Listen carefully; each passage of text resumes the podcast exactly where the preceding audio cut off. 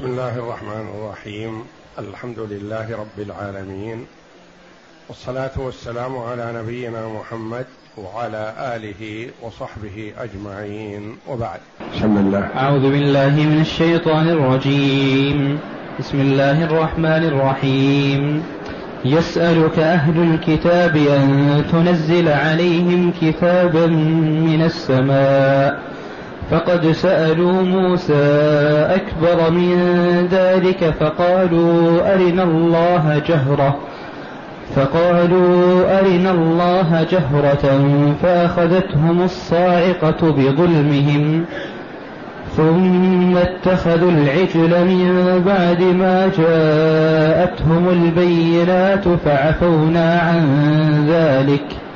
وآتينا موسى سلطانا مبينا ورفعنا فوقهم الطور بميثاقهم وقلنا لهم ادخلوا الباب سجدا وقلنا لهم لا تعدوا في السبت وأخذنا منهم ميثاقا غليظا. هاتان الآيتان الكريمتان من سورة النساء.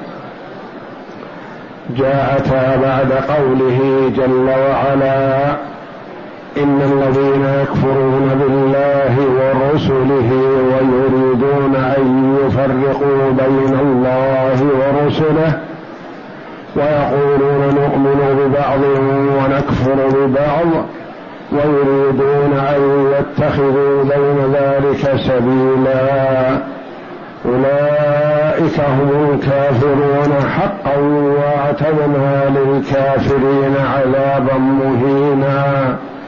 والذين آمنوا بالله ورسله ولم يفرقوا بين أحد من ولم يفرقوا بين أحد منهم. أولئك سوف يؤتيهم أجورهم وكان الله غفورا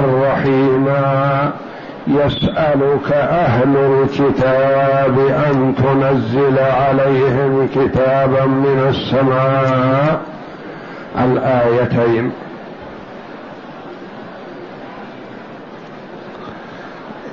أهل الكتاب جاءوا إلى النبي صلى الله عليه وسلم فقالوا إن أردت أن نؤمن بك ونصدقك. فاصعد إلى السماء ونحن ننظر. وأتنا بكتاب من الله مكتوب فيه أن نتبعك. وبدون هذا لا نتبعك. فأنزل الله جل وعلا يسألك أهل الكتاب أن تنزل عليهم كتابا من السماء.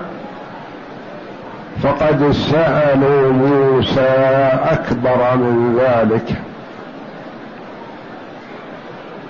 إن شق عليك هذا السؤال فقد سألوا موسى أكبر من هذا وأشد تعنتا فأهل الكتاب من اليهود والنصارى أو المراد بهذه اليهود بهذه الآية اليهود. على قولين للمفسرين لأنهم هم أهل التعنت والشدة. قيل في سبب نزولها أنهم سألوا محمدا صلى الله عليه وسلم أن يأتيهم بكتاب من الله يأمرهم فيه أن يتبعوا محمد. وقيل سالوا رسول الله صلى الله عليه وسلم أن يأتيهم بكتب من الله. إلى فلان وإلى فلان وإلى فلان. إذا جاءنا كتب من الله موجهة إلينا اتبعناك. وقيل إنهم سألوا محمدا صلى الله عليه وسلم أن يأتيهم بالقرآن جملة واحدة كما جاء موسى عليه الصلاة والسلام بالتوراة جملة واحدة. فأنزل الله جل وعلا تسلية لمحمد صلى الله عليه وسلم وتسجيلا لفضائح اليهود السابقة واللاحقة. يسألك أهل الكتاب أن تنزل عليهم كتابا من السماء. إن شق عليك ذلك فقد سألوا موسى أكبر من ذلك. هذا تسلية أنهم ما قصدهم أنهم مترددون في التصديق وإنما قصدهم التعنت والتعجيز والا فقد ظهرت لهم المعجزات البينة الدالة على صدق رسول الله صلى الله عليه وسلم. ولا أدل على ذلك من هذا القرآن العظيم الذي جاء فيه بيان ما صدر منهم في الزمن الأول مما لا يعلمه من هم في عهد النبي صلى الله عليه وسلم. إن شق عليك ذلك فقد سألوا موسى أكبر من ذلك. فقد سألوا واقع في جواب شرط مقدر. فقالوا أرنا الله جهرة. يعني أرنا الله رؤية عين واضحة.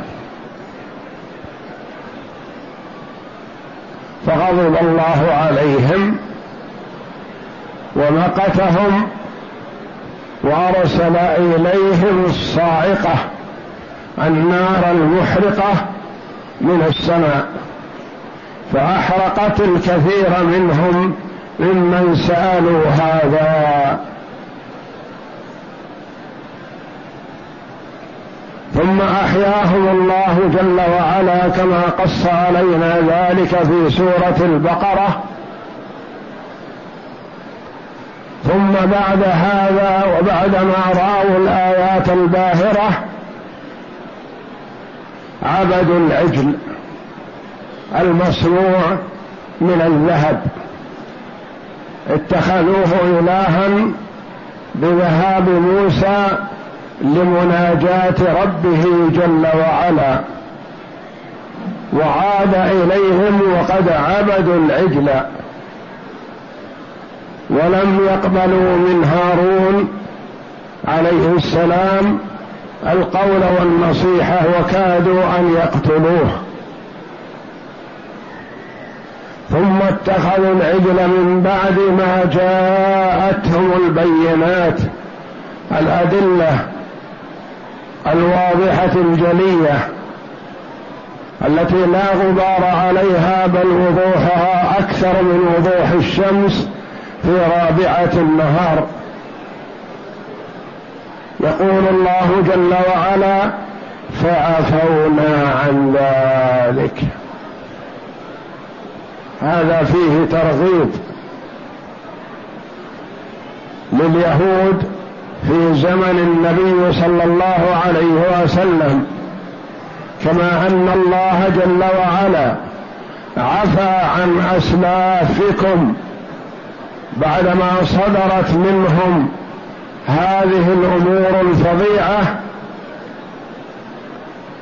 سؤالهم موسى أن يريهم الله جهرة واتخاذهم العجل. عفى الله جل وعلا عنهم لأنه عفو كريم. فإن أردتم العفو من الله جل وعلا فبادروا إلى اتباع محمد صلى الله عليه وسلم. فقد أخذ عليكم العهد والميثاق بأنه إن بعث ومنكم أحد حي أن يتبعوه ولا يعصوه. فعفونا عن ذلك أي عن هذه الجرائم التي حصلت من السابقين وآتينا موسى سلطانا مبينا. أعطينا موسى سلطان والسلطان يأتي بمعنى الولاية والحكم ويأتي بمعنى البينة والدلالة والحجة القاطعة. والمراد هنا والله أعلم كما قال جمع من المفسرين المراد بها الحجة البينة. التي تلزم من ألقيت عليه أن يأخذ بها. وآتينا موسى سلطانا مبينا حجة واضحة بينة تلزمهم الاتباع والطاعة ومع ذلك لم يطيعوا. ورفعنا فوقهم الطور. أمرهم الله جل وعلا على لسان موسى وهارون عليهما الصلاة والسلام أن يأخذوا بالتوراة ويقبلوا أحكامها فأبوا وعصوا وتمردوا فرفع الله جبل الطور المعروف وجعله فوق رؤوسهم وأمرهم بالأخذ باحكام التوراة والسجود لله طاعة له. فلما رأوا الجبل فوقهم كأنه ظلة سجدوا وخضعوا لقبول أحكام التوراة وسجدوا على جانب من جوانب جباههم ووجوههم وهم ينظرون إلى الجبل فوقهم. خشية أن يسقط عليهم. فأذعنوا لما رأوا أن الله جل وعلا رفع الجبل فوقهم وقال إن أطعتم وامتثلتم وإلا أطبقنا عليكم الجبل. ورفعنا فوقهم الطور بميثاقهم. بسبب الميثاق الذي أخذ عليهم فلم يمتثلوا أو بنقضهم الميثاق الذي أخذ عليهم. وقلنا لهم ادخلوا الباب سجدا. باب القرية التي أمرهم الله جل وعلا بدخولها. بعد أن مكثوا في التيه أربعين سنة. البرية لا مأوى لهم. تاهوا في التيه أعمى الله جل وعلا بصائرهم فكانوا في التيه ثم بصرهم الله جل وعلا ودخلوا وقيل لهم ادخلوا الباب سجدا وقولوا حطة.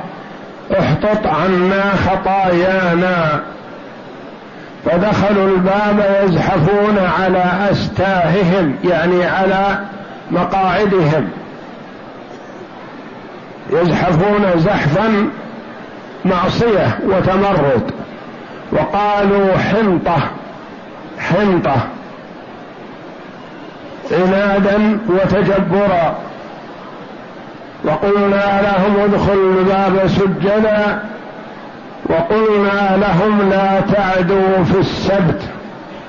الله جل وعلا ابتلاهم بأن حرم عليهم صيد السمك يوم السبت.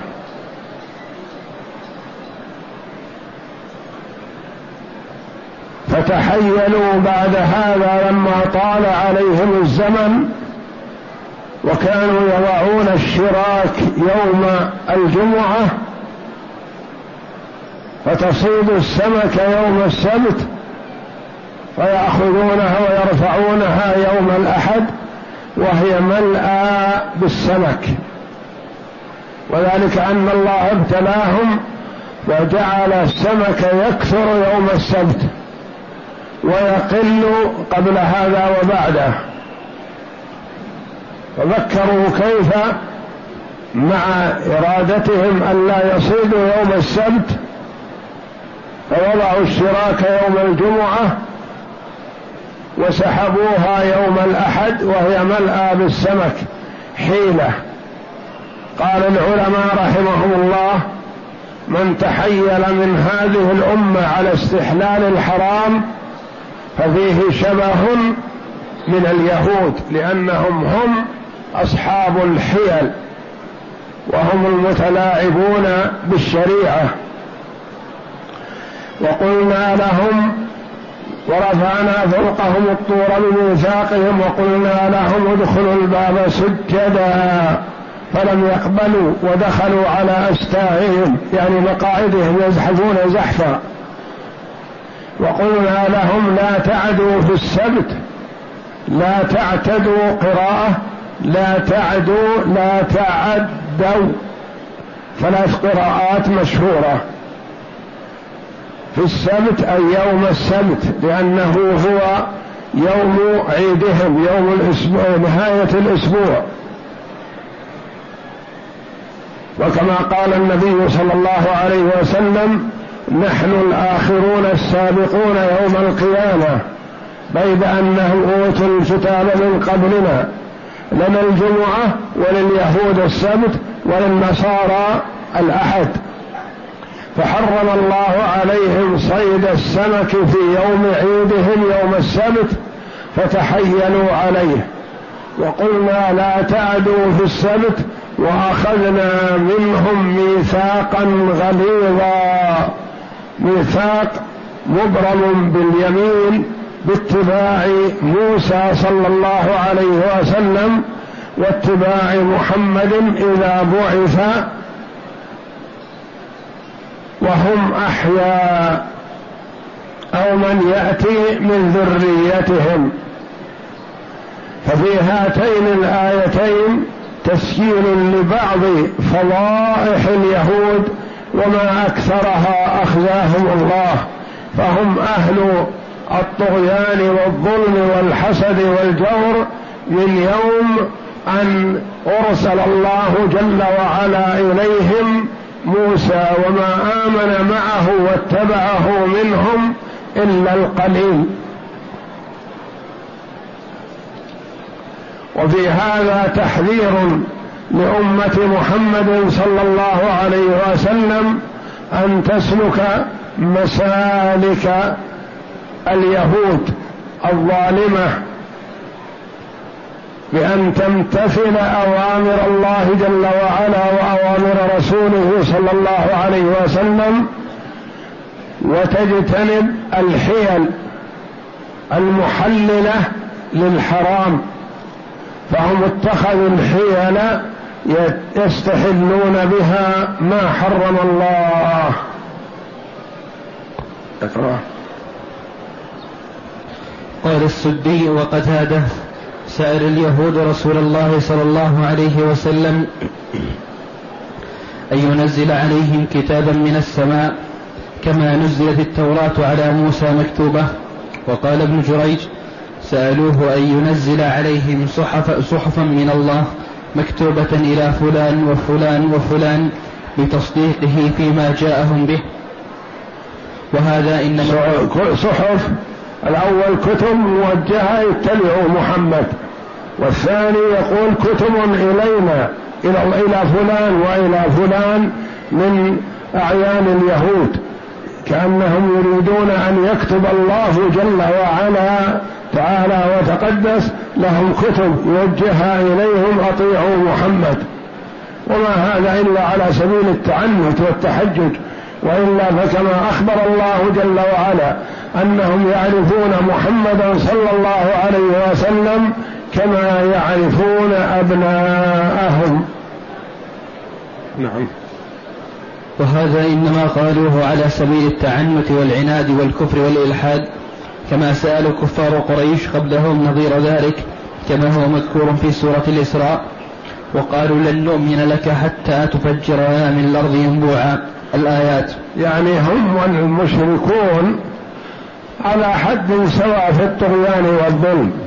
فالمشركون كما أخبر الله جل وعلا عنهم في سورة الإسراء أنهم قالوا لن نؤمن لك حتى تفجر لنا من الأرض ينبوع الآيات يتعنتون ويتشددون أو تجعل الصفا ذهبا. نعم. ولهذا قال تعالى فقد سألوا موسى أكبر من ذلك فقالوا أرنا الله جهرة فأخذتهم الصاعقة يعني لا يشق عليك هذا أنه من باب أنهم مكذبون لك. سألوا موسى أكبر وأفظع وأشد مما سألوك. فهذا ديدنهم. نعم. فأخذتهم الصاعقة بظلمهم أي بطغيانهم وبغيهم وعتوهم وعنادهم وهذا مفسر في سورة البقرة حيث يقول تعالى وإذ قلتم يا موسى لن نؤمن لك حتى نرى الله جهرة فأخذتكم الصاعقة وأنتم تنظرون. وقوله تعالى ثم اتخذوا العجل من بعد ما جاءتهم البينات أي من بعد ما رأوا الآيات الباهرة والأدلة القاهرة على يد موسى عليه السلام في بلاد مصر وما كان من إهلاك عدوهم فرعون وجميع جنوده في اليم فما جاوزوه إلا يسيرا حتى أتوا على قوم يعكفون على أصنام لهم فقالوا يا موسى اجعل لنا إلها كما لهم آلهة. ثم ذكر تعالى قصة اتخاذهم العجل مبسوطة في سورة الأعراف وفي سورة طه بعد ذهاب موسى إلى مناجاة الله عز وجل. ثم لما رجع وكان ما كان جعل الله توبتهم من الذي صنعوه وابتدعوه أن أن يقتل من لم, من لم يعبد العجل منهم من عبده فجعل, فجعل يقتل بعضهم بعضا ثم أحياهم الله عز وجل. وقال الله تعالى فعفونا عن ذلك وآتينا موسى سلطانا مبينا. ثم قال ورفعنا فوقهم الطور بميثاقهم وذلك حين امتنعوا من الالتزام بأحكام التوراة وظهر منهم إباء إباء عما جاءهم به موسى عليه السلام رفع الله على رؤوسهم جبلا ثم ألزموا ثم ألزموا فالتزموا وسجدوا وجعلوا ينظرون فوق رؤوسهم خشية أن يسقط عليهم. كما قال تعالى وإذ نتقنا الجبل فوقهم كأنه ظلة وظنوا أنه واقع بهم. خذوا ما آتيناكم بقوة. الآية. وقال تعالى وقلنا لهم ادخلوا الباب سجدا أي فخالف فخالفوا ما أمروا به من القول والفعل فإنهم أمروا أن يدخلوا باب بيت المقدس سجدا وهم يقولون حطة. اللهم حط عنا ذنوبنا في في تركنا الجهاد ونكولنا عنه حتى تهنى في التيه أربعين سنة. فدخلوا يزحفون على أستاههم وهم يقولون حنطة في شعره. وقلنا لهم لا تعدوا في السبت أي وصيناهم بحفظ السبت والتزام ما حرم الله عليهم ما دام مشروعا لهم وأخذنا منهم ميثاقا غليظا أي شديدا فخالفوا وعصوا وتحيلوا على ارتكاب ما حرم الله عز وجل كما هو مبسوط في سورة العراف عند قوله واسألهم عن القرية التي كانت حاضرة البحر الآيات. وسيأتي حديث صفوان بن عسال في سورة سبحان عند قوله تعالى ولقد آتينا موسى تسع آيات بينات وفيه وعليكم خاصة يهود ألا تعدوا في السبت. والله أعلم وصلى الله وسلم وبارك على عبده ورسول نبينا محمد وعلى آله وصحبه أجمعين.